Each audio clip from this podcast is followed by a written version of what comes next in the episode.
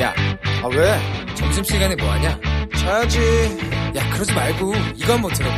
아 뭔데?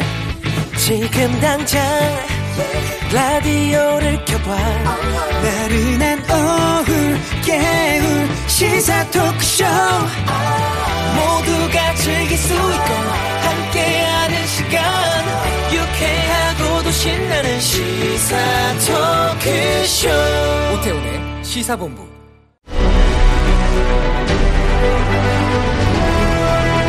김철민의 본부 뉴스.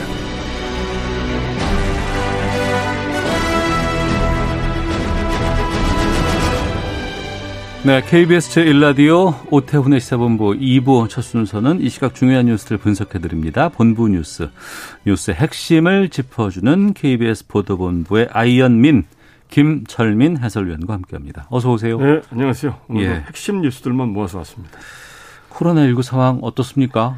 예, 오늘이 신규 확진자 126명, 어제보다 조금 떨어졌습니다. 좀 줄긴 했네요. 예, 예, 그런데 여전히 이제 그 16일째 100명대 유지하고 있고요. 어, 지역 발생이 109명, 그래서 이제 세 자릿수, 사흘째 세 자릿수 기록하고 있고요. 여전히 감염 경로를 모르는 환자들이 지금 26%나 됩니다. 그래서 4명에 1명꼴로 지금 음. 감염 경로를 모르고 있어서 네. 이게 뭐 새로운 집단 감염이 언제든지 어디서든지 생길 수 있는 상황이고 오늘 역시 뭐 어제와 마찬가지로 뭐 기아차 그 소아리 공장, 음. 세브란스 병원, 뭐 교회 이런 데서 어 소규모 이제 산발적인 감염들이 계속 나오고 있는 상황입니다. 네. 이런 와중에 지금 이 정치권에서 일부에서 네. 정부가 무슨 그 검사 결과를 조작한다느니 뭐 진단 검사 그 숫자를 뭐 인위적으로 조정한다는 얘기들 뭐 이런 주장을. 하고 예, 있잖아요. 많이 나오더라고요. 네, 예? 그런 얘기를 이제 하는 사람들이 자꾸 있는데 그래서 이 부분에 대해서 오늘 정세균 총리가 작심하고 한마디를 했는데요. 예. 정부가 이 검사 양이나 결과를 조작하려고 하는 시도 자체가 지금 불가능하다. 음. 그이 검체 채취나 진단 검사는 어 이게 전국에 있는 지자체별로 각자 하고 있는 거고 예. 이 과정에 민간 의료기관이 360군데나 참여를 하고 있기 때문에 음. 이게 이 검사 결과를 조작한다는 시도 자체가 불가능하고 이런 건 할 수도 없는 상황이다. 그래서 네. 근거 없는 허위 주장을 하면 이 방역 현장에서 고군분투하는 의료진들 사이가 꼭, 꼭 꺾일 수 있고 음. 국민 불신과 혼란을 초래하니까 이런 일은 좀 제발 자제해달라 이렇게 당부를 했습니다. 네. 확산세가 좀 진정이 되다가도 또 재확산 일어나게 되고 예. 또 여러 가지 역학조사 하는데 또 거짓말 나오고 막 그렇죠. 이렇게 하다 보면 얼마나 예. 피곤하겠습니까? 그렇죠. 그런데 이렇게 뭐 허위라든 둥, 뭐 이렇게 뭐 조작한다는 둥 이런 거 들으면은 박 현장에서 하시는 분들 정말 정말 힘들 것 예, 같아요. 예. 알겠습니다. 자, 사랑제일교회에 대해서 서울시가 46억 원의 손해배상 소송 제기했네요. 예, 이제 예고가 됐던 사안인데 오늘 이제 본격적으로 그 소장을 제기를 한다고 네. 오전에 서울시가 이제 기자회견을 했는데요. 오늘 오후 4시에 서울중앙지법에 서울시가 46억 2천만 원 상당의 손해배상을 청구하는 어, 소장을 접수를 하겠다 이렇게 밝혔습니다. 그래서 네. 서울시는 이제 그 사랑제일교회하고 전광훈 목사가 역학조사를 거부하고 방해하고 또 거짓 자료를 제출하고 이렇게 해서 감염병 예방법 위반을 했고 이로 인해서 수도권에 이제 그 수도권뿐만 아니라 전국에 상당한 이제 확산을 유발시켰기 때문에 그 그래서 거액의 손해를 입었고 그 상당한 인과관계가 인정이 된다 이렇게 네. 해서요. 그 서울시, 그다음에 서울교통공사, 그다음에 각 자치구, 건강보험공단, 그다음에 정부 이렇게 전체 그 발생한 피해액이 131억 원 정도 되는데 네. 이 가운데 서울시 거만 지금 46억 2천만 원이다 그래서 일단 서울시 거만 그 소장을 제기하겠다 이렇게 밝혔습니다. 그러면 교통공사라든가 각 구라든가 건강보험공단에서도 추가로 또 낼 수 있군요. 그렇죠. 어. 그래서 지금 서울시는 교통공사가 입은 손해액이 35억, 그다음 예. 자치구가 입은 손해액이 10억, 그다음에 이렇게 해서 서울시만 직간접적으로 입은 피해액이 92억이고요. 예. 그다음에 국가하고 건강보험공단이 입은 피해액이 38억 이렇게 해서 이제 토탈 131억이라는 얘기인데요. 음. 그래서 이제 오늘은 서울시 가 직접적으로 피해를 본 것만 일단 소장을 제기하고 네. 서울교통공사 그다음에 자치구에서 손해배상 을 할 수 있도록 음. 이제 지원하고 요청을 하겠다 이렇게 했고요. 또 정부하고 건강보험공단하고 협의체를 구성을 해서 네. 이 손실액을 입증하기 위한 이런 그 노력을 계속해 나가겠다 이렇게 밝혔습니다. 알겠습니다. 그, 이 코로나19 상황에서 이제 학교를 가지 못해서 집에서 이제 수업들을 받고 있는데 화재 때문에 그 상당히 좀 위독했다고 들었어요. 이 예. 형제 라면 먹다가 인천의 라면 형제. 어, 예, 이게 이제 수사 지금 진행 중이라고요. 예, 이 조사를 하면 할수록 좀 자- 자꾸 참 어이가 없는 사연들이 자꾸 나오는데요. 이 이제 라면 끓여 먹으려다 실수로 불을 낸 거 아니겠습니까? 이 예. 초등학생 둘이.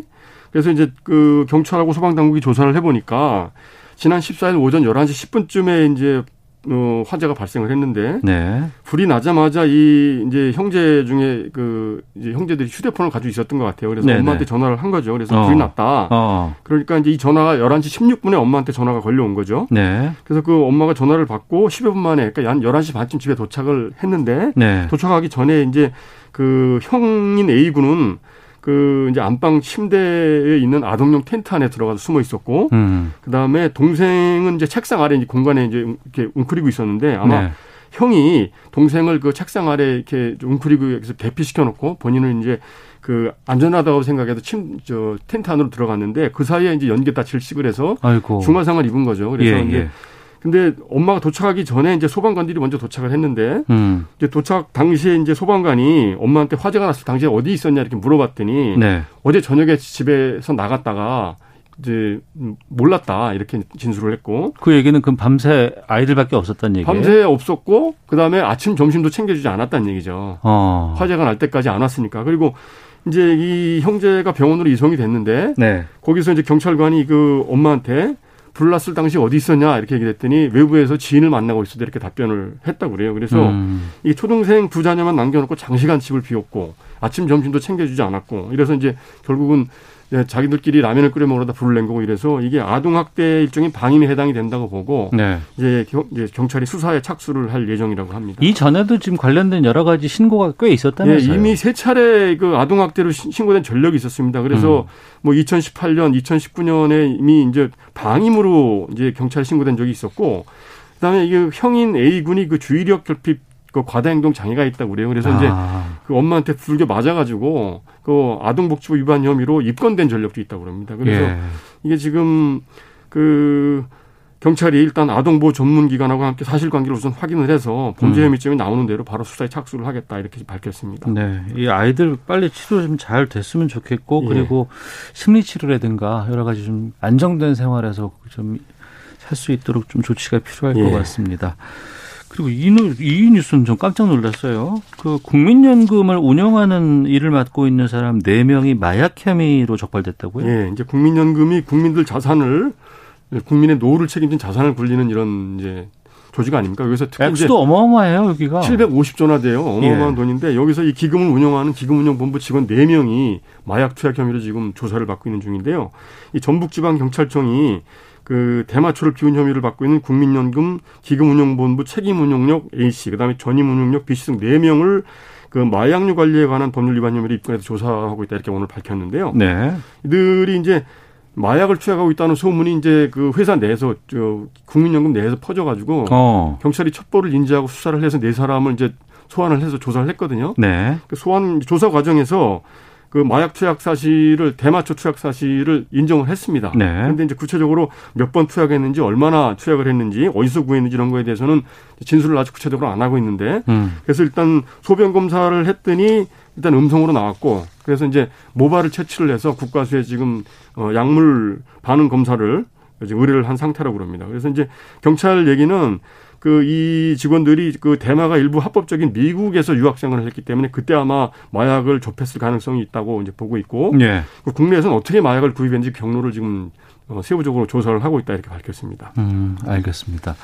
하나만 짧게 좀 예. 여쭤볼게요. 지금 수술실 CCTV 관련해서 정부가 숙고 중이라는 입장이라고요? 예, 그 청와대 국민청원에 지기가 됐는데 예. 그 이제 편도 수술하다가 여섯 살짜리 아들이 사망했다는 한 시민이 국민청원을 제기를 해서 수술실에 CCTV 설치를 의무해달라 이렇게 요청을 했더니 이 동의자가 20만 명이 넘었습니다. 예. 그래서 이제 복지부 차관이 오늘 답변을 했는데 현재 의료기관 14% 정도가 CCTV를 설치하고 있는데 음. 나머지도 다 설치할 수 있도록 그럼 관련 의료법 개정안이 두 건이 의료, 국회에 계류 중이니까 이 과정에 정부가 적극 참여를 해서 그 환자 방지 권익 보장을 피해 방지 권익 보장을 위해서 최대한 노력하겠다 이렇게 답변을 했습니다. 알겠습니다. 자, 본부 뉴스 KBS 보도본부의 김철민 해설위원과 함께했습니다. 고맙습니다. 네, 고맙습니다.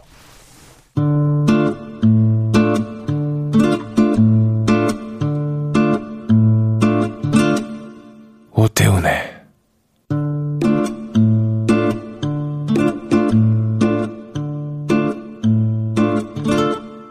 시사본부.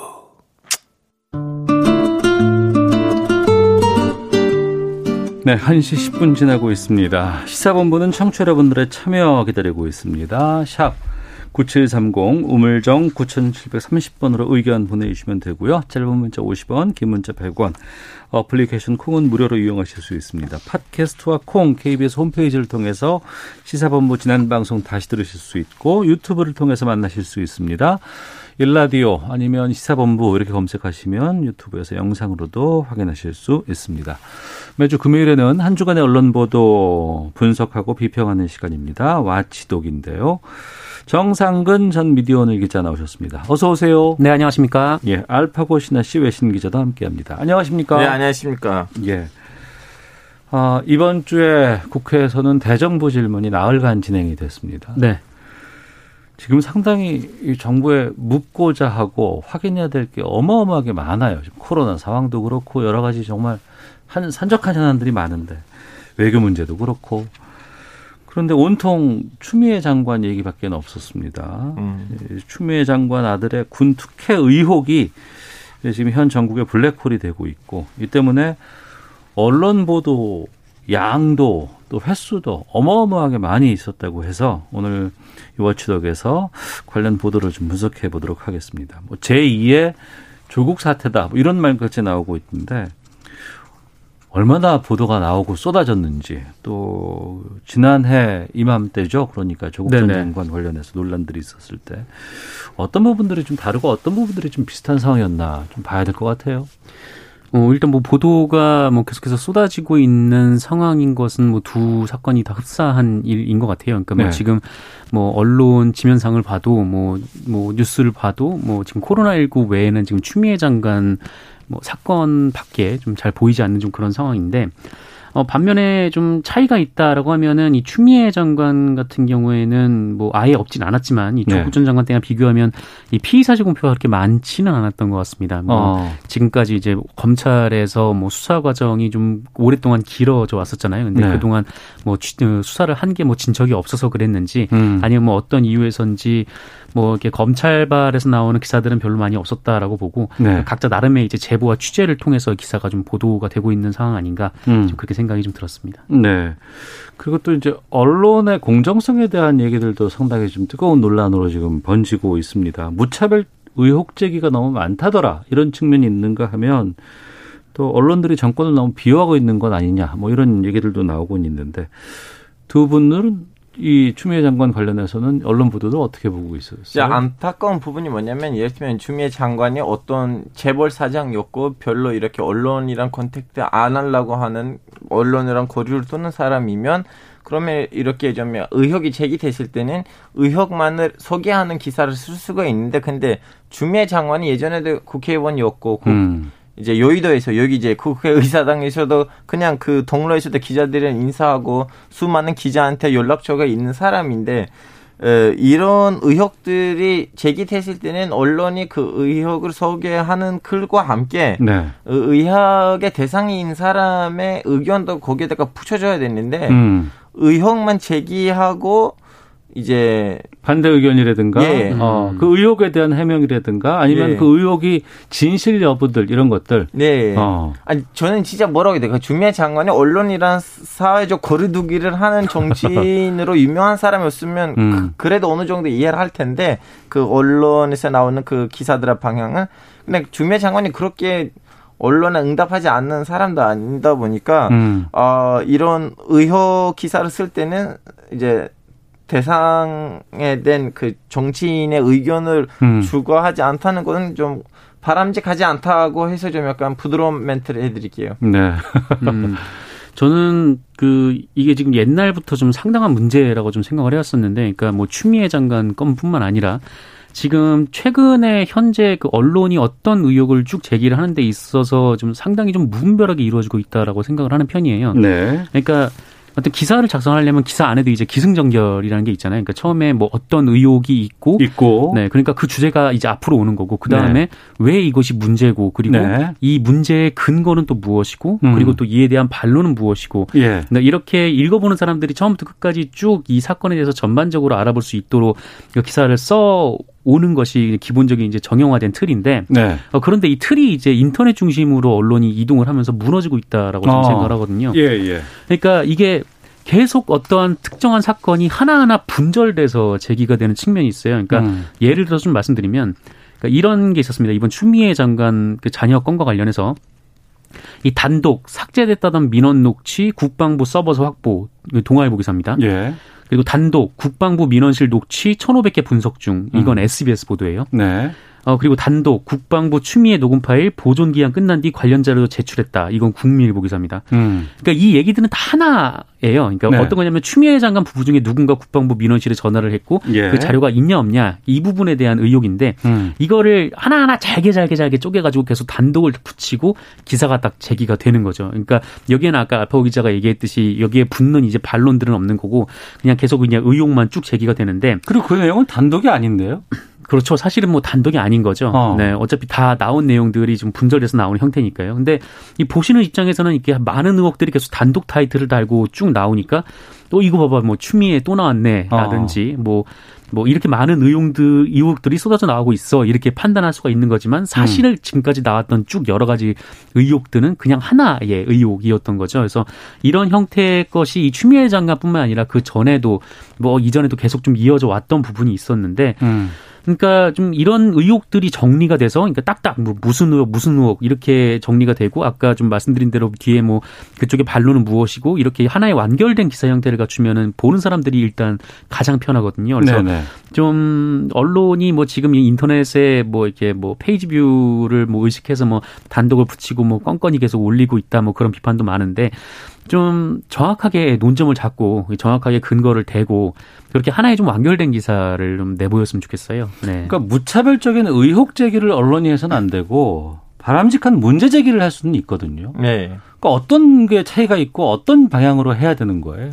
근데 그것도 방금 전에 제가 말씀드린 것처럼 무조건 상대방의 의견도 들어가야 되는데 들어가야 지금 문제가 되고. 뭐냐면 어. 에, 특히 이번 사건은 이제 주미 장관이 예전에 국회의원이었을 때도 몇 번 이렇게 언론에서 도마비 오른 적도 있었고 그리고 이번에 제기된 문제가 군대 문제이다 보니까 한국 사회가 제일 음. 민감한 문제이거든요. 네네네. 그러 이런 상황 때는 일반인 대중에서 누군가가 이 주제를 가지고 갑자기 이렇게 흥분해 가지고 어, 한쪽이 이렇게 sol릴 수가 있는데 근데 기자들은 그러면 안 되거든요. 음. 차이점이 있어야 돼요. 네네. 마치 경찰이 화나면 뭐 일반 사람을 때리면 안 되잖아요. 그- 그렇죠. 어, 물론 경찰한테 보- 어, 폭력을 행사할 만한 권리가 있지만 그것도 음. 법에 따라 해야 하듯이 언론인들도 언론 윤리에 맞게끔 이제 정보들을 에, 전달해야 됐는데 음. 이제 이번 이제 관련된 정치인도 그렇고 주제도 그렇다 보니까 그런 언론 윤리를 벗어나는 모습들이 너무 많이 눈에 음, 에, 포착이 됐는데 네. 그러기 위해서 이제 기자는 감정 조절을 할 줄 알아야 된다라고 저는 어, 마무리하고 싶습니다. 반대로 또 언론은 권력을 감시하는 역할을 수행해야 합니다. 그건 네네. 맞아요. 예. 그리고 또 법무부 장관이면은 현재 이 권력에서는 상당히 중요한 위치를 차지하고 있는 인물은 맞거든요. 네. 그또 그렇다고 해서 그냥 뭐 의혹 제기도 하지 말라는 건 절대 아니고. 그럼요. 네. 그러니까 뭐 정권을 또 권력을 언론이 옹호해서도 안 되는 거거든요. 견제도 해야 되고 어떤 노력들이 좀 부족하고 필요하다고 보세요.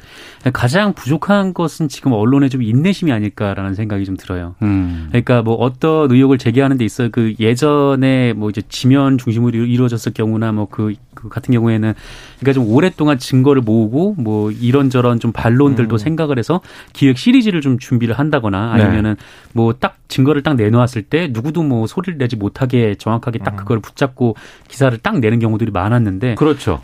이 최근에는 좀 그런 형태의 기사들이 아니에요. 그러니까 음. 뭐 그게 어떤 쪽이 됐든 뭐 누구 어떤 언론이 됐든 계속해서 그냥 그 받아 나오는 그런 뭐 다 그 얘기들 말들 네네. 그런 것들을 뭐 분절시켜서 그냥 딱딱 나오고 그냥 어. 하나의 하나의 사건은 그냥 여러 개로 쪼개가지고 이제 기사를 쭉 내고 여기에는 또 반론이 실려 있지 않고 또 반론이 나오면 그걸 또 그냥 기사로 쓰고 그런 식으로 하다 보니까 그 인터넷에서는 그냥 기사 한 건 한 건을 소비를 하거든요. 네네. 신문처럼 이렇게 한 번에 쫙 펼쳐보는 게 아니라 어. 그러다 보니까 뭐 이거를 이제 의혹 제기를 받아들이지 못하는 입장에서는 뭐 거친 말이 나갈 수밖에 없고 또 그러다 보면 또 그 뭐라고 할까요 좀 그 좀 하여튼 뭐 기자와 뭐 독자들 음. 간에 좀 부- 논쟁이 또 붙을 수도 있고 좀 그런 상황들이 쭉 지금까지 이어져 오는. 상대방의 의견을 붙여지지 않아도 독자한테는 그 기사에서 언급되는 사람에 대해서 완전히 나쁜 인식이 갈까봐 마지막 문장에서는 그 독자한테 그러한 인식을 막을 수 있는 한 줄이라도 넣어야 되는데 이런 의혹이 제거돼 있지만 에, 조만간 주미애 장관 측에서도 어, 뭐 의견이 나올 예정이다 뭐 이런 식으로 뭔가를 밑에다가 넣고 해야 되는데 네. 그래서 제가 이제 이- 최근에 와서 이거 지금 첫 사건도 아니고 최근에 와서 이런 사건들이 많아졌는데 제가 안타까워하는 거 뭐냐면 보통 딴 나라들에 가시면 뭐 유럽이나 아니면 선진국들에 가시면 어, 연예부 기자들이 이제 정치부 기자들은 너무 많이 부러워요. 왜냐하면 정치부 기자들이 열심히 이렇게 깊이 취재를 해서 이제 너무나 좀 약간 에, 뭐라, 뭐라고 해야 되나? 그- 완성된 결과물을 낸다. 예, 내는데 예, 예. 이제 오히려 연예부 기자들은 좀 약간 살짝 찌라시적으로 가는데 어. 바빠라지. 근데 한국에 있는 연예부 기자들도 오히려 열심히 어. 지재를 해서 이렇게 기사를 하고 완전 모든 증거들을 모이면서 기사를 내는데 정치부 기자들은 연예부 기자들만큼 못하고 있는 이 그림이 좀 약간 어. 마음이 아프게 만들고 있어요. 예전에 TV조선에서 이 최순실 씨가 이 박근혜 전 대통령의 의상을 뭐 골라줬다라는 보도를 아, 예, 냈을 예. 때 그건 많은 분들이 기억하고 있죠. 네, 이 보도가 무려 8개월을 아. 취재를 했던 결과물이었거든요. 예, 예. 그러다 보니까 뭐 어떤 뭐 그 안에 이제 카메라로 제보를 받아가지고 그 영상에서 뭐 어떤 옷을 뭐 골- 골랐는데 네, 네, 네. 그 옷을 어. 박근혜 전 대통령이 입고 나왔다더라. 예, 예. 이런 식의 딱 대조하는 것들이 딱 나오니 까 여기에 대해서는 뭐 어떤 뭐 반론도 그 악소리도 이제 안 나오는 그냥 그런 기사가 된 거죠. 그래서 음. 네. 좀 그렇게 그 좀 오랫동안 취재를 해서 그 결과물을 바탕으로 네, 누구든 이제 인정할 수 있는 그런 기사를 내는 게 중요한 것 같습니다. 간간히 좋은 기사가 보여요. 그리고 알차고 내용이 좋은 기사들이 있는데 네네. 이게 묻혀요. 또 좋은 기사들, 알찬 기사들은 빽빽하게 뭔가를 구성을 하다 보니까 좀 내용이 길고 길어지죠. 꼼꼼하게 좀 찾아봐야 되고 아 행간에 이런 것들이 있구나라는 걸 볼 수 있는데 그게 오히려 길면 어 이거 무슨 소리야 그냥 묻- 묻혀버리고 짧고 단순하고 그냥 의혹만 제목을 크게 사람들이 관심 있게끔만 딱 끌면 그 기사가 훨씬 더 클릭 수가 많아지고 네. 댓글 수가 많아지니까 거기에서 또 이런 기사들이 또 양산되는 게 아닌가라는 문제가 좀 생기네요. 그러니까 많은 분들이 포털로 뉴스를 소비하는데 포털도 그냥 뭐 AI가 편집한다 그냥 그렇게 음. 얘기를 해버리지 말고 실질적으로 이 문제에 대해서 뭐잘 그 좀 이렇게 채워진 내용들로 채워진 뭐 그런 기사들을 좀뭐 보려는 좀 노력을 하거나 뭐 그게 알겠습니다. 이제 능력이 안 되면 좀 다른 방법을 고민해 봐야죠. 지난해 조국 전 장관 관련해서 여러 가지 이런 논란들을 저희가 좀 다뤄봤었는데 이게 또 지금 1년 지난 시점에서 다시 또 반복되고 있다는 건 좀 문제가 있어 보이네요. 한 주간의 미디어 비평하고 있습니다. 와치독 다음 주제로 좀 가보겠습니다. 어, MBC가 신입 기자 공개 채용 논술 시험에서 출제한 문제가 논란에 휩싸였다고 하는데요. 그리고 결국에는 재시험을 치르기로 했다고 합니다. 어, 정상훈 기자 어떤 내용이었습니까? 네, 이 시험이 지난 13일 치러졌는데 그 MBC 신입 기자 시험이었어요. 근데 음. 이 입사 시험에서 뭐 논술 영역을 이제 테스트를 했는데 네. 아, 그때 이제 문제가 이 박원순 전 서울시장에 대한 이 고소인에 대한 호칭 문제, 음. 이 피해자라는 얘기도 있었고 또 피해 호소인이라는 얘기도 있었는데 네. 뭐 어떤 그 어떻게 칭해를 해, 칭을 어떻게 호칭해야 하는가, 음. 뭐제 3회 호칭도 상관없다, 좀 이런 문제가 이제 출제가 돼서 네. 저 언론사의 지망생 커뮤니티에서 좀 논 란이 된 적이 있었습니다. 어. 그 2차 가해 논란에 좀 휩싸였다면서요? 네네. 이것이 뭐, 어, 피해자가 아닐 수도 있다라는 판단을 하게 만든다라는 이유로 이제 2차 가해라고 좀 이제 주장을 하는 곳이 있는 거죠. 네. 그래서 결국에는 이 시험을 재시험 치르기로 했다고. 네, MBC가 이제 사과를 하고 그 어. 재시험을 치르게 했는데 또 예. 이에 대해서 또 언론 지망생들의 또 반발이 또 이어지고 있는 상황입니다. 음. 기자들이 언론사 들어가기 위해서는 입사 시험 치르잖아요. 예. KBS에도 이제 입사 시험 치러야 되고 또 입사 시험을 치르기 위해서는 그 전부터 이제 문제 출제를 어 담당하는 그런 여러 그 선배들이라든가 이런 분들이 합수고를 해 가지고 꼼꼼하게 검색도 해 보고 따져도 보고 네네. 서로 간에 치열한 논의 끝에 이 문제를 결정을 하거든요. 근데 왜 이런 좀 논란이 있는 문제가 나왔을까요? 그거는 그 준비하는 사람들한테 물어봐야 돼요.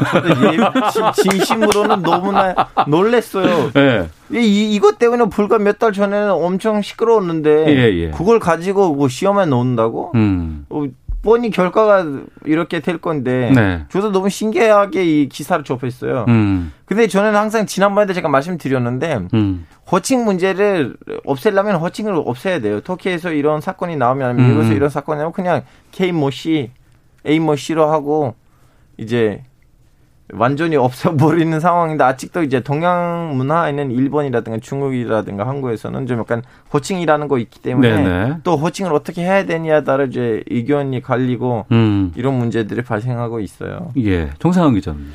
음, 그러니까 지금 언론사에 입시 시험을 할 때, 그러니까 뭐 MBC도 그렇고, 뭐 KBS도 아마 그럴 테지만, 이 큰 언론사 같은 경우에는 뭐 여러 분들이 지원을 하고, 이제 그러다 보니까 이제 시험을 여러 과정을 거치게 되는데, 음. 근데 이 중에 이제 논설 시험이라고 하면은 이게 뭐 어떤 뭐 답이 정해진 아니죠. 네, 그런 네. 건 아니죠. 예, 보통 예.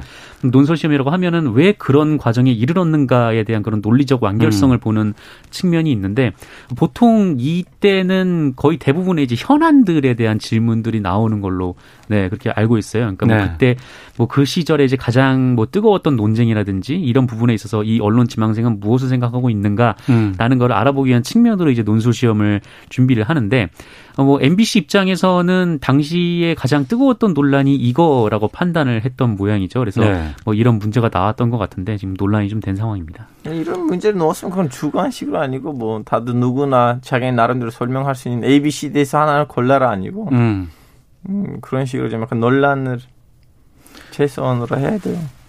이게 정치적으로 논란이 있는 문제를 낼 수는 있어요. 네. 근데 이 그것이 어떤 영향을 끼치게 되냐면 수험생들이 어 내가 어떤 쪽으로 쓰면 합격할 수 있을까라는 고민에 빠질 수밖에 없는 거거든요. 그렇죠. 자신의 본래 내용과 본래의 생각을 자연스럽게 얘기를 할 수 있는 게 아니고 이게 뭐 토론이라든가 이런 것이 아니고 입사 시험이기 때문에 어 이때는 어 저 회사 수뇌부들이 어떤 걸 좋아할까 이런 식으로 답을 쓸 수밖에 없는데 이건 네. 원래는 문제 아니고 주입식 교육가 문제예요. 네. 한국의 교육 제도로 바꿔야 돼요. 그래서 이런 일이 좀 반복되지 않도록 좀 더 신경을 좀 써야 되지 않을까 싶습니다. 좀 시간이 좀 저희가 다 돼서요. 여기서 좀 마치도록 하겠습니다. 이게 더 이상 파장이 좀 더 확대되면 다시 또 좀 살펴보도록 하죠. 자, 마치도 여기서 마치도록 하겠습니다. 자만 아메리카의 알파고 신하시 외신 기자 또 정상근 전 미디어널 기자와 함께했습니다. 고맙습니다. 고맙습니다. 네, 감사합니다. 헤드라인 뉴스입니다. 민주당 김태년 원내대표가 9.19 평양 공동선언 2주년을 앞두고 판문점 선언을 이번 정기국회 내에 비준하자고 야당에 제안했습니다. 국민의힘 주호영 원내대표가 통신비 2만 원 일괄 지원 철회를 정부 여당에 거듭 촉구하면서 4차 추가 경정 예산안 일정에 합의했다고 해서 거수기처럼 추경안을 통과시키지 않을 것이라고 밝혔습니다. 서울시가 코로나19 집단 감염과 관련해 사랑제일교회와 전광훈 목사를 상대로 오늘 46억 2천만 원을 청구하는 손해배상 청구 소송을 제기하기로 했습니다. 국내 혈액 보유량이 3.31분으로 줄어 관심 단계인 것으로 나타났습니다. 정부는 혈액 보유량이 급격하게 줄고 있다며 헌혈 동참을 호소했습니다. 지금까지 라디오 정보센터 조진주였습니다. 이어서 기상청의 송소진 씨입니다. 미세먼지와 날씨 정보입니다. 아직 남부지방의 하늘은 대체로 흐리지만 공기는 전국적으로 깨끗한 상태입니다. 미세먼지 농도가 좋음에서 보통으로 나타나고 있고요. 내일도 청정한 대기 상태가 이어질 전망입니다. 차츰 남부지방의 구름도 걷히면서 오늘 전국에 대체로 맑겠는데요. 다만 경기 북부와 강원 영서 북부, 남부 일부 지역은 늦은 오후까지 곳에 따라 소나기가 오는 곳이 있겠습니다. 한낮 기온은 서울, 광주 24도, 대구 25도 등에 머물 것으로 예상됩니다. 현재 서울의 기온은 25.5도입니다. 미세먼지와 날씨 정보였습니다. 이어서 이 시각 교통 상황을 KBS 교통정보센터 이승미 씨가 전해드립니다. 네, 이 시각 교통 상황입니다. 통행량도 꾸준하고요. 사고나 작업 등 돌발 상황도 많습니다.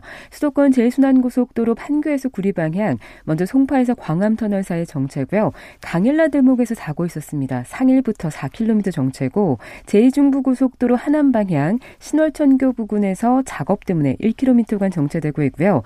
영동고속도로 강릉 방향, 호법분기점에서 이천까지 3km, 또 만종분기점 부근 1km 구간 정체가 모두 모두 작업 여파고요. 서울 양양고속도로 양양 방향으로 내린천휴게소 부근 1차로 막고 작업을 하고 있어서 행치령 터널에서 상남 3터널 사이 6km 구간 밀리고 있습니다.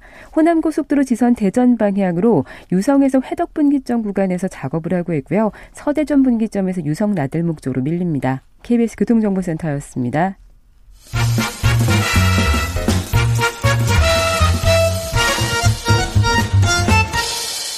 오태훈의 시사 본부. 네, 코로나19가 지난 8월 재확산되면서 많은 국민들이 어려움을 겪었습니다. 그런 상황에서 공교롭게도 의료계의 집단 휴진이 겹쳤죠. 어, 지난 4일 보건복지부 의사협회가 합의문에 서명하면서 일단락은 됐습니다. 하지만 사태가 완전히 끝난 것은 아닙니다. 코로나19가 안정되는 시점에 다시 원점에서 재논의하겠다. 뭐 이런 상황까지로 좀 돌아오게 된 것인데요. 우리나라 의료 정책 어디로 어떻게 가야 할지 찾아봐야 될 것 같습니다. 오태훈 의사본부 금요 초대석 이번 의료계 집단 휴진이 던진 질문에 대한 답을 찾기 위해서 전문가 한 분 연결해서 말씀을 나누겠습니다. 보건 정책을 연구하고 설계하는 서울대 의료관리학과의 김윤 교수 연결해서 말씀 듣겠습니다. 안녕하십니까? 네, 안녕하십니까? 예. 아, 꽤 길었습니다. 한 달 정도 되는 기간 동안 이어졌던 이번에 의료진들의 의료계 집단 휴진. 어떻게 지켜보셨습니까?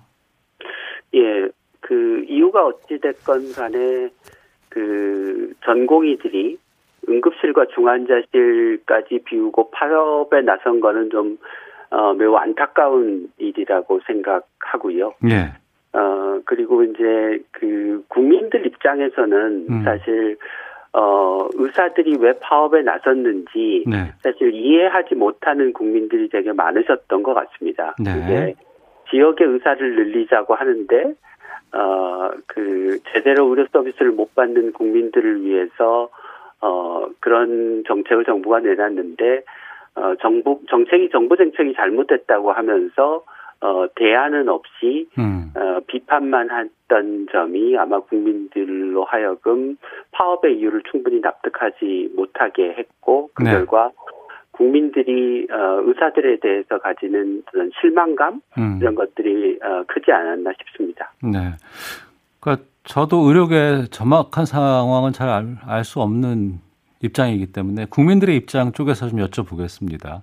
특히나 이번에 응급실이라든가 중환자실의 필수 의료 인력까지 일부 업무를 중단했습니다.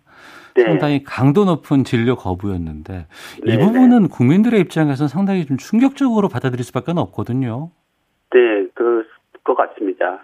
그 일반적으로 이제 외국에서도 어, 의사들이 파업을 하긴 하지만 네. 어, 응급실이나 중환자실처럼 어, 환자의 생명과 안전을 보장하기 위해서 꼭 필요한 어, 곳에는 인력을 유지하고 파업에 참여하지 않는 게 일반적이고 그게 의사 윤리에 명시되어 있는 부분인데요. 음. 이번에는 그런 어, 의, 의사의 윤리 또는 의사의 파업 원칙을 지키지 않고 응급실 중환자실까지 어, 비우고 파업을 해서 네. 어, 저도 사실 개인적으로 굉장히 충격을 받았습니다. 음. 그래서, 어, 근본적으로는, 어, 이렇게 이제 사회적 갈등이 굉장히, 어, 극단에 달하도록까지 하지 않도록 하는 게 이제 중요하겠지만, 어, 최소한의 안전장치로, 어, 응급실과 중환자실을 어, 파업을 하더라도 비우지 못하도록 하는 조치나, 네. 또는 어, 국공립병원은 그 암 환자를 비롯한 중증 환자에 대한 진료가 유지되도록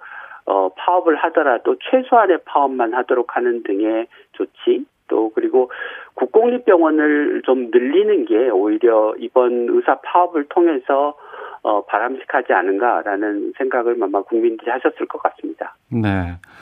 그러면 이번에 어, 의료계와 정부 간의 갈등이 있었던 것이 그 의과대학 정원 확대를 통해서 의사 수를 늘리겠다고 하는 것.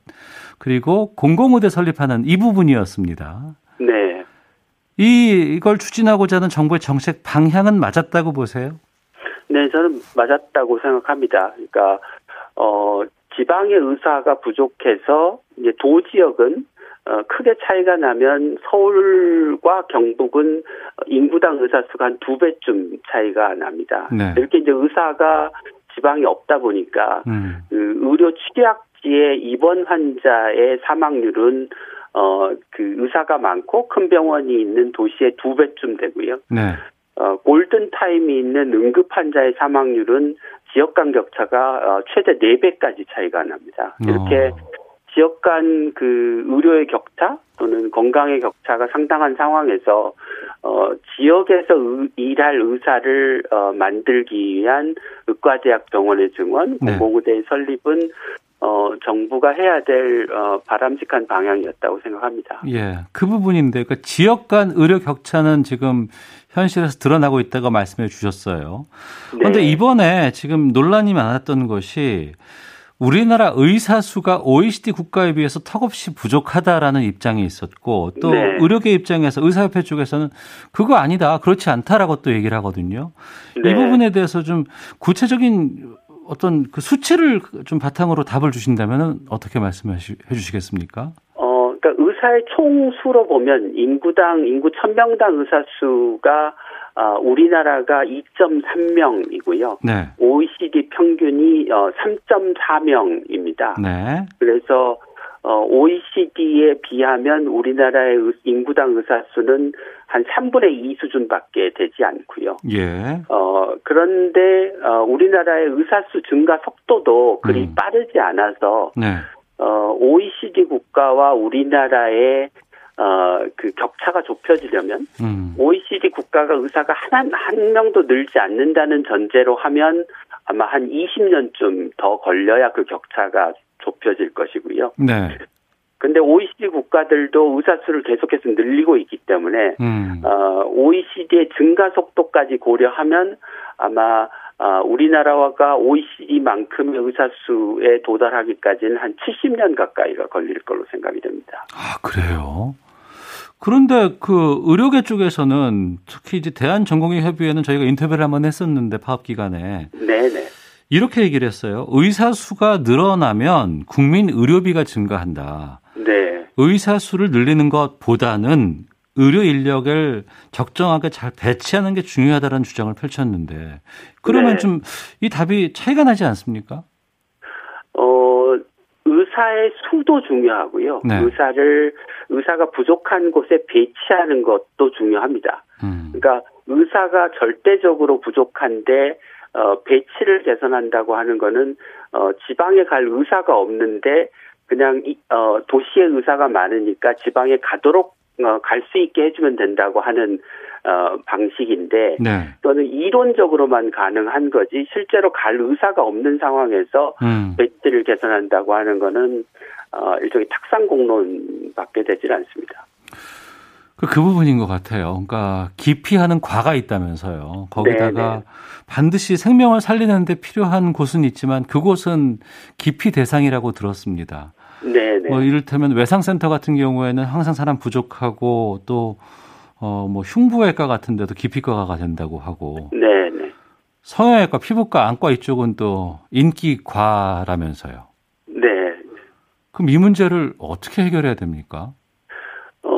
정부가 의과대학 정원을 증원하면서 예. 그 의사가 부족한 전문 과목에 어, 그 전공의 정원을 늘려서 그 부족한 전문 과목의 전문의를 늘리는 쪽으로 이제 정책 방향을 잡아야 되고요. 아, 동시에 어, 그 전문 과목이 그러니까 깊이 과목이 된 어, 이유가 아마 일은 고되고 보상은 충분하지 않아서일 테니 네. 어, 인력 기준을 높여서 지금보다 더 충분한 인력으로 어, 환자를 볼 수 있도록 해주고 음. 또 수가도 높여줘서 보상을 어, 그 제대로 받을 수 있도록 해주는 정책이 어, 의과대학 병원을 늘리는 정책과 함께 병행되어야 네. 어, 문제를 해결할 수 있습니다. 근데 이제 어, 전공의협의회나 의사협회가 이제 계속 주장하는 것은 의사 수를 늘리는 것만으로 문제가 해결이 안 된다라고 이제 이야기를 하는 것인데 그 말은 맞습니다. 그런데 이제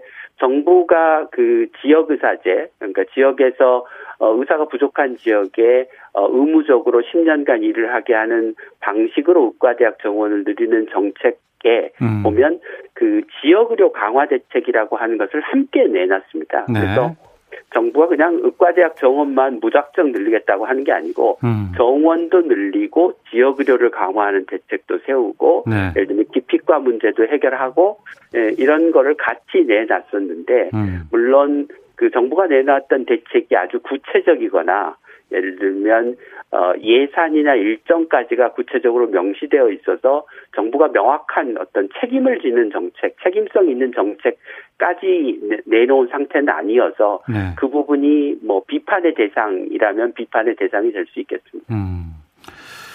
코로나19 때문에 우리가 의료 현실, 이게 얼마나 중요하다는 것을 인식을 했습니다. 특히나 공공의료의 중요성들이 많이 부각되고 있는데, 네. 이 공공의료 정책도 상당히 좀 중요해 보입니다. 우리나라 공공의료 현실은 지금 어느 정도의 상황입니까? 어, 전체 그 병원의 숫자, 전체 병원 중에서 공공병원이 차지하는 비중이 숫자를 기준으로 하면 뭐 한 5%, 어, 병상을 기준으로 하면 뭐 한 10에서 15%쯤 됩니다. 네. 그래서 그 이제 대부분의 유럽 국가들이 공공병원의 비중이 뭐 적게는 한 3, 40%, 많게는 한 7, 80%를 차지하는 것과 어, 비교하면 공공병원의 비중이 이제 턱없이 부족한 거죠. 어. 네. 근데 이제 더 문제는 예. 그 국립대학병원을 제외하고 대부분의 공공병원은 뭐 이제 지방의료원이나 적십자병원 같은 병원들인데요. 예. 이 병원들이 어 굉장히 지어진 지 오래되고 나중에 어. 새로 지었다고 하더라도 병원의 규모를 좀 키우지 않아서 예. 이게 어 중환자를 제대로 진료할 수 있는 어 우리가 그 기능을 갖추려면 적어도 300병상 이상의 종합병원이 돼야 되는데요. 어. 전체 공공병원의 어90% 이상이 300병상 미만입니다. 예. 예, 그래서 중환자 진료 기능이 없는 거죠. 그래서 어. 이번 이제 코로나 19때 어, 공공병원이 뭐 그 병상 수로 보면 10%밖에 안 되지만 전체 코로나 환자의 한 80%쯤을 진료를 했는데요. 네. 그렇게 한 거는 굉장히 긍정적인 이제 일이지만 어, 문제는 이 공공병원들이 중환자 진료 기능이 없어서 음. 또는 부족해서 코로나19 중환자들이 어, 제대로 진료를 못 받을 가능성이 높았다는 거죠. 네. 그것 때문에 어, 정부가 이번 기회에 그러면 공공의료를 어, 강화해서 어, 단기적으로는 뭐 코로나19와 같은 이제 재난에 좀 어, 제대로 대응을 하고 국가가 네. 어, 좀 장, 중장기적인 관점에서는 앞에서 말씀드렸던 지역 간 의료 격차의 문제를 어, 해결하자는 것이었죠. 네.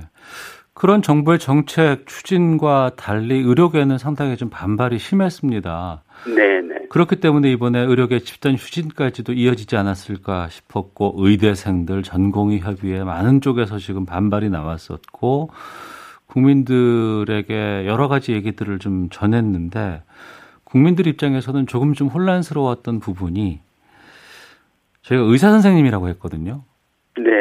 근데 그 최근에 이런 모습들을 보면은 어 그냥 하나의 집단일 뿐이구나라고 생각이 들기도 하고 네. 의사라는 직업이 가지고 있는 우리가 인식하고 있었던 공공성과는 상당히 좀 멀게 느껴지기도 했습니다. 이건 어떻게 보십니까?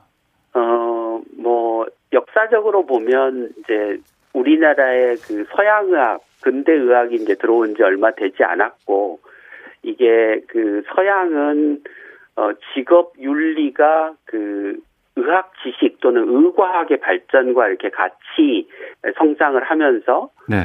어, 뭐랄까 의학 의학의 과학적인 측면과 함께 의사의 윤리, 의사의 어, 사회적 책무가 함께 발전을 해왔던 데 반해 네. 우리나라는 이게 일종의 지식으로 도입돼서 음. 어, 의사라고 하는 직업 또는 의사라고 하는 전문가 집단이 어, 굉장히 윤리성이 높고 사회적 책무를 강하게 느끼는 그런 집단으로 이제 성장을 못 해왔던 게 사실이고요. 네. 그게 어, 그 정부의 의료 정책에 대한 불만이 어 이제 좀 누적되면서 음. 이번에 좀 극단적인 형태로 이제 표출이 된 것 같습니다. 그래서 어 의사가 그 환자에 대해서 지켜야 될 책무, 네. 어 사회에 대해서 지켜야 될 책무가 아, 그 제대로 좀 지켜지지 못하고 어 본인들의 그 집단적인 이익을 어, 힘으로 관철시키려고 하는 모습을 보이면서 음. 어, 국민들의 의사에 대한 사회적 신뢰가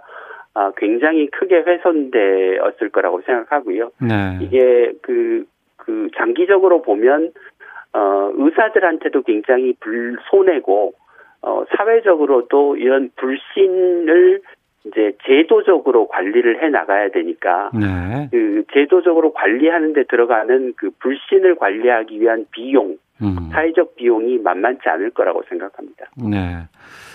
특히나 이제 지금 그 열악한 의료 환경은 지역에서 더욱더 그 민낯이 드러나고 있지 않겠습니까?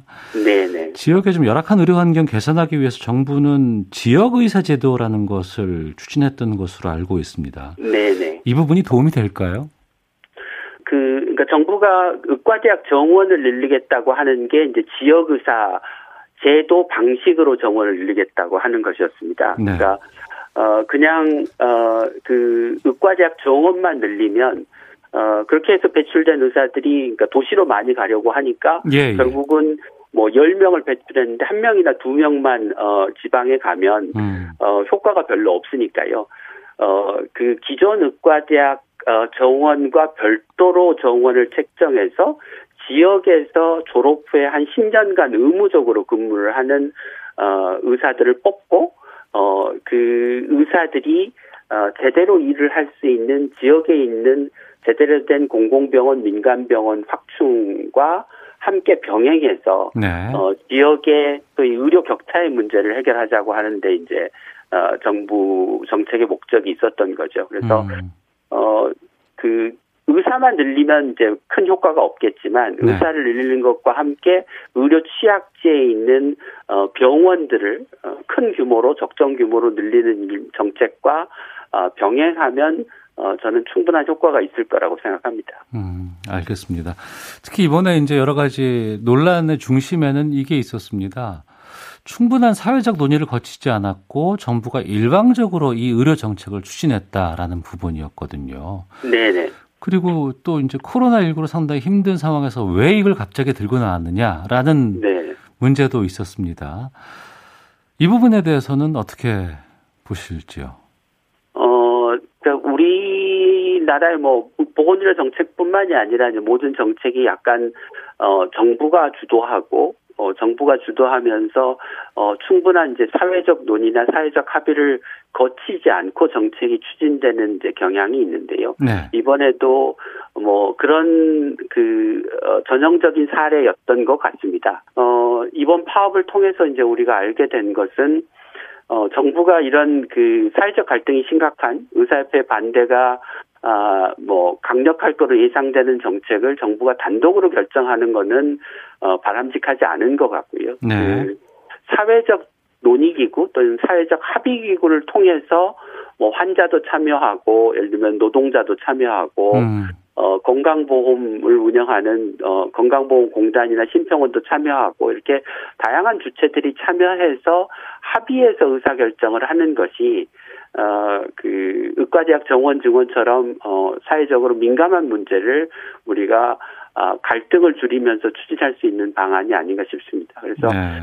어, 아예 이번 기회에 좀 법을 고쳐서 음. 예를 들면 의과대학 정원 문제는 어, 현재 그, 어, 그 보건의료 기본법이라고 하는 곳에 어, 사회적 합의를 기반으로 해서 정책을 추진하도록 하는 어, 위원회가 이게 어, 운영되도록 되어 있는데요. 네. 그런 위원회 같은 곳에서 논의해서 결정을 하도록 하는 게 음. 어, 바람 장기적으로는 바람직할 것 같습니다. 네. 지금 이 논란과 상황이 봉합된 것이 아니고 일단락된 것이 아니고 코로나19가 안정이 되는 시점에 다시 원점에서 의료계와 같이 재논의하겠다라는 정도로 미뤄둔 거잖아요. 그때 가서는 말, 말씀해 주신 이런 그 사회적인 의료 정책 결정 기구 구조 이런 걸 통해서 만들면 그때 가선 이거 정책들을 추진할 수 있을까요? 어, 요번에 그 의사협회가 이제 소위 4대 악이라고 규정한 정책 중에 그 한방 첩약을 어 건강보험에서 예, 급여하는 예. 시범 사업을 음. 한 정책이 있었습니다. 이제 이것 이것도 그 의사협회가 굉장히 강력하게 반대를 해서 어 무효화하려고 했었지만 네.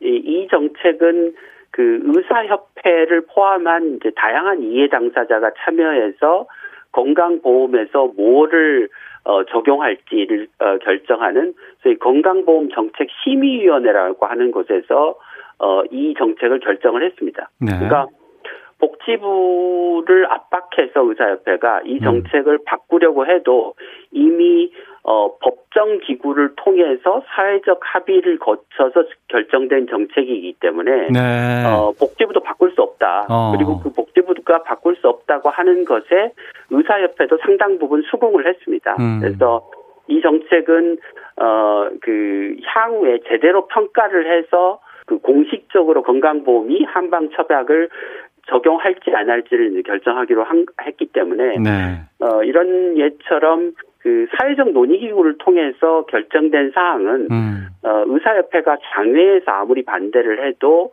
어, 소위 번복하기 어려운 사안이기 때문에 네. 같은 방식을 취하면 어, 의과대학 정원 중원 문제도 뭐 의사협회의 반대만으로 어, 결정을 뒤집거나 무효하거나 그렇게 하기는 쉽지 않을 거라고 생각합니다. 네. 교수님 말씀 들으니까 속이 좀 시원한 부분도 좀 있는데 왠지 의료계에서 좀 많이 불편해하지 않을까 싶은 생각이 들기도 하네요. 평소에 네. 그러세요? 어, 뭐, 의사협회 입장에서 예. 그 본인들의 뭐 주장이나 어, 생각과 다른 정책이 어, 이제 집행되거나 결정되는 게 불편할 수는 있지만, 음.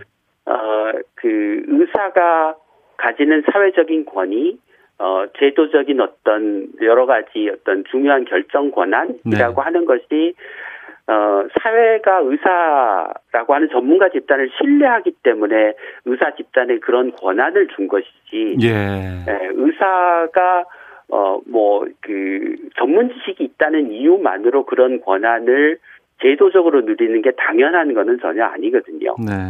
예, 그렇다고 하면, 어, 의사들 입장에서도 그 국민들의 불신을 사면서까지 본인들의 이해를 관철하려고 하기보다는, 음. 어, 그 국민들의 어떤 어, 바램 또는 다양한 어, 이해 당사자들의 입장 네. 이런 것들을 고려해 가면서 어, 대화와 타협을 통해서 어, 적정한 어떤 어, 절충 방안, 어떤 공동의 어, 그 합의를 이끌어내는 게 어, 의사들이 국민의 존경을 받고 신뢰를 받는 전문가 집단의 어떤 위상을 높여 나가는데 궁극적으로 도움이 되지 않을까 싶습니다. 그래서 네. 지금처럼 파업을 통해서 자기 이익을 관철하는 거는 단기적으로는 어 뭐 이익이고 어 싸움에서 이겼다고 생각할지 모르지만 장기적으로는 결코 어 의사들한테 도움이 되지 않는 일이라고 저는 생각하고 있습니다. 알겠습니다. 여러 노력들 끝에 아마도 국민들께 다시 신뢰와 존경받는 의사들이 좀 많아지고 또 의사들의 어떤 그런 모임체가 됐으면 좋겠다는 생각이 들고요. 오늘 벌써 어, 준비된 시간이 다 돼서 저희가 금요 초대석은 항상 청취자분들께 추천해 주시는 음악 들으면서 마치거든요. 네. 김윤 교수께서 어떤 곡 결정하셨는지 좀 설명 좀 부탁드리겠습니다. 네, 네. 그 제가 이렇게 뭐 일하다가 힘들면 가끔 힘을 내기 위해서 듣는 어, 신나는 음악이 있는데요. 네.